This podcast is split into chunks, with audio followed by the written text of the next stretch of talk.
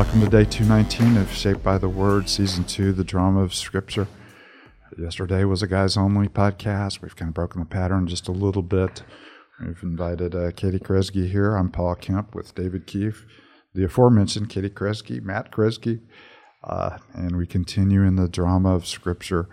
Uh, we find ourselves in a place of Israel's history where the nation has uh, because of their unfaithfulness to God, been scattered through the nations. And of course, when we read the book of Daniel, we saw these uh, four young men that were taken by King Nebuchadnezzar into Babylon, and uh, the entire nation of Judah would have been taken there. Uh, Samaria, the uh, uh, nations of Israel, had been destroyed years years earlier, and so we have a beleaguered Israel still under the hand and the guidance of God, coming back to Israel under the ministries of Ezra and Nehemiah to rebuild the temple and to rebuild the walls. But as we read through Nehemiah this week, we'll understand just how difficult it was for them to be the people of God in this particular circumstance. So we left Ezra yesterday horrified that the people were already uh, marrying back into the surrounding peoples and being deeply influenced by them.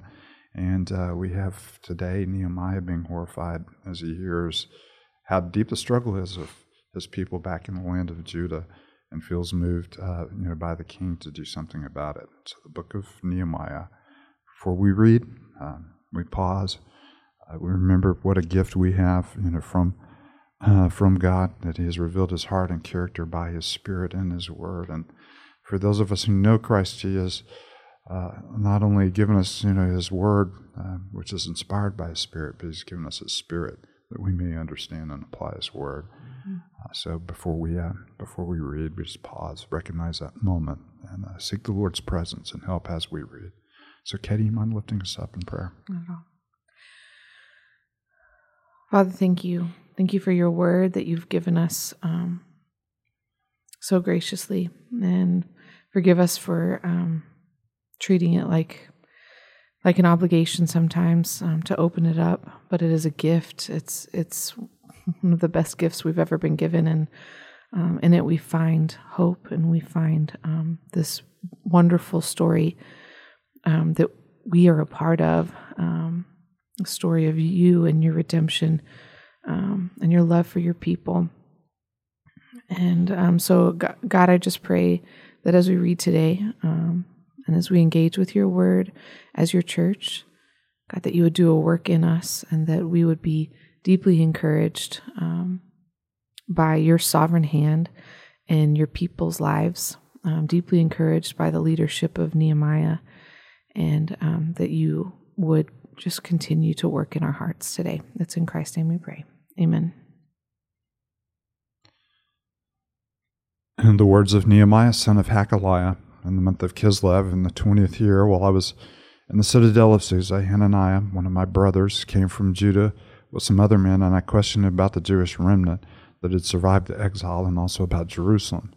They said to me, Those who survived the exile are back in the province and are in great trouble and disgrace. The wall of Jerusalem is broken down, and its gates have been burned with fire.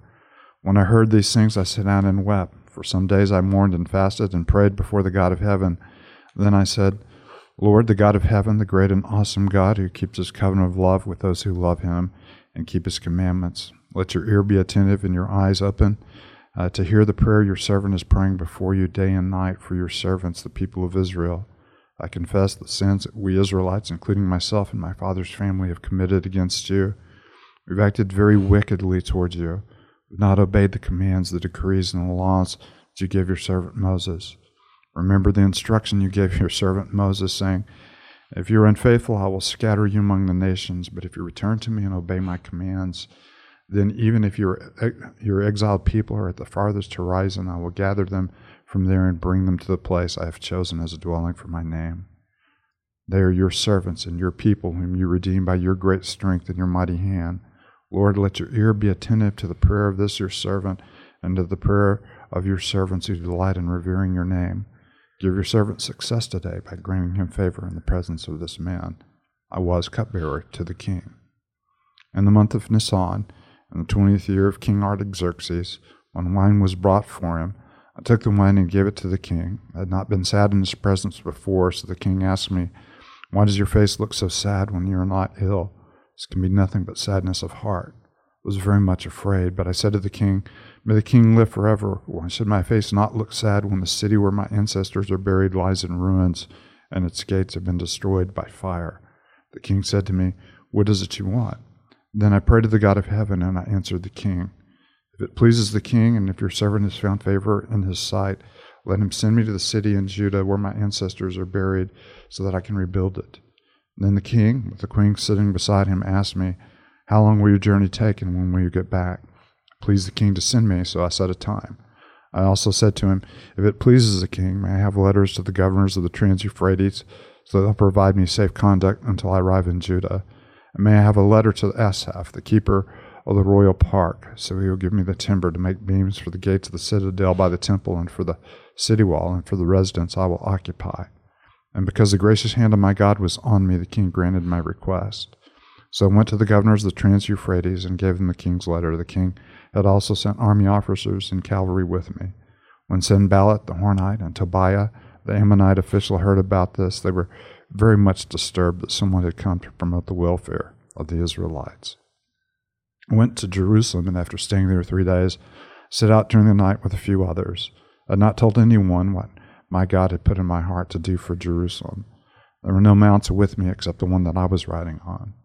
By night, I went out through the valley gate toward the jackal well and the dung gate, examining the walls of Jerusalem, which had been broken down, and its gates, which had been destroyed by fire. Then I moved on toward the fountain gate and the king's pool. There was not enough room for my mount to get through, so I went up the valley by night, examining the wall. Finally, I turned back and re entered through the valley gate.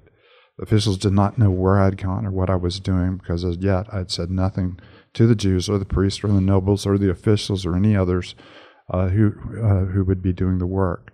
Then I said to them, You see the trouble we're in. Jerusalem lies in ruins and its gates have been burned with fire. Come, let us rebuild the wall of Jerusalem, and we will no longer be in disgrace. Also tell them about the gracious hand of my God on me and what the king had said to me. They replied, Let us start building. So they began this good work. But when Sanballat the Horonite, Tobiah the Ammonite official, and Geshem the Arab heard about it, they mocked and ridiculed us. What is this you are doing? They asked. Are you rebelling against the king? I answered them by saying, The God of heaven will give us success. We, his servants, will start rebuilding. But as for you, you have no share in Jerusalem or any claim or any historic right to it. Uh, you really fall in love quickly with uh, with uh, Nehemiah, his penchant for you know not only the wonderful prayer he prays and the wonderful confession and lament and that he brings, but uh, when the king asks him a question, even before he answers, I pray to God, then I answer the mm-hmm. king, which is just a wonderful rhythm of uh, you know what Paul talks about, you know, in you know Thessalonians, you know, being being constant uh, in prayer or to pray without you know pray without ceasing. Mm-hmm. And uh, this, you, you, never have to you never have to close a conversation, even though we always say Amen. Uh, mm-hmm. you never have to close a conversation with God.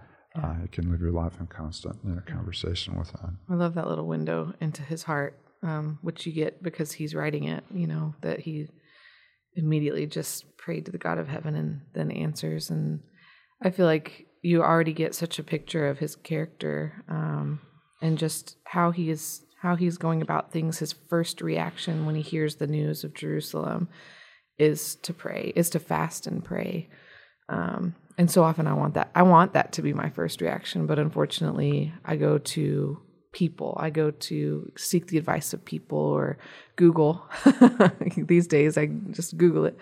But um, yeah, and then just I think the the respect that he shows the king, but knowing that he is the servant of of the King, of the King of the universe. Um, I, I, just, yeah, the insight into the character of Nehemiah is yeah. really cool. Of course, we just you know concluded Palm Sunday, uh, where Jesus also comes to the edge of the city of Jerusalem, and, and when he sees it and its devastation and the people and, and their distance from God, he he weeps and.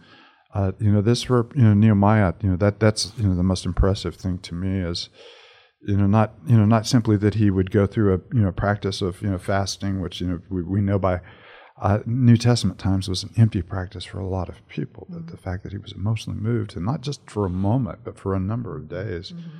Uh, he was you know deeply uh, you know deeply moved by this.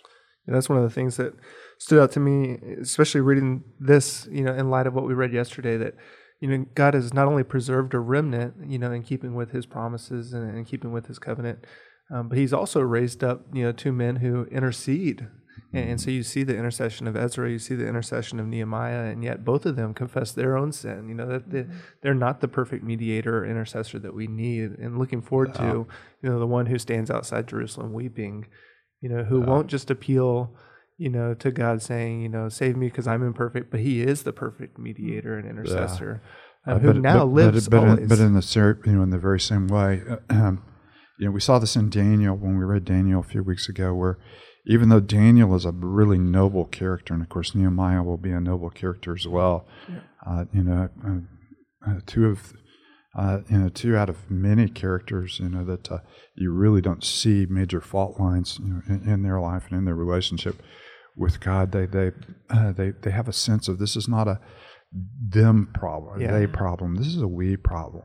Yeah. All of our people, you know, have been unfaithful, including me and my family. And, and, and of course they identify with sins that they didn't you know commit as a people who are committed to being you know the people of God and of course that's something we also see in the other uh, person who wept over Jerusalem that, uh, of course, he was uh, he was perfect. Mm-hmm. As Paul would say, the one who knew no sin became sin for us. He identified with us uh, and our sin, and um, that's a great, you know, great sense of you know what Jesus has asked us to do: to be poor in spirit and to mourn not only our sin but sin, you know, around us, you know, as well. So another beautiful mm-hmm. characteristic. And I, I, I like uh, you you get a sense, and we're going to get the sense as we go through Nehemiah, just how uh, run down Jerusalem really is. We, we mm-hmm. remember, you know, that uh, Nebuchadnezzar you know, left no stone standing on top of you know top of the other, and so even as he's trying to ride through on a horse, he had to get off the horse and walk through the rubble. And uh, you're going to see this as being you know a point of discouragement, you know, through you know through the week as well. Uh, there are very few people. The city's in deep ruins, and the ruins are very, you know, deeply discouraging. And this is, you know, God's you know, God's man for this moment and, and you see his wisdom, you know, uh, resting three days and looking at it, mm-hmm. you know, knowing what, you know, he could have just arrived in Jerusalem and said, let's rebuild this wall. And say, had you seen the wall? Mm-hmm. He said, yeah, I've seen. And mm-hmm. I, I know my horse can't make it through, but mm. uh, the gracious hand of our God, which yeah.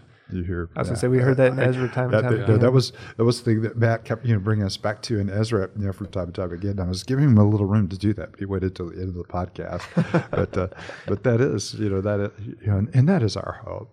You know, not that we have people with the wisdom of Nehemiah or the courage of Ezra, but that we have a God whose gracious hand uh, is on His people. Uh, David, do you mind closing us with word? No, let's pray. Father, we do we thank you so much for your gracious hand, though we, we know our sin and we know the sins of our our community and, our people. We know that um, your grace far exceeds our sin, which is quite unbelievable. And so we thank you so much for how Nehemiah points us to Christ. Um, and we thank you for the deep truths of your word. May we ever behold them. May they always stir our hearts' affections. Um, and may we um, be a people that, as we say often, are, are deeply shaped um, by your word. Thank you for time in your scriptures. Um, we pray that you'd build us up to be your people in this time and, and in this place. We pray all in the name of Jesus. Amen.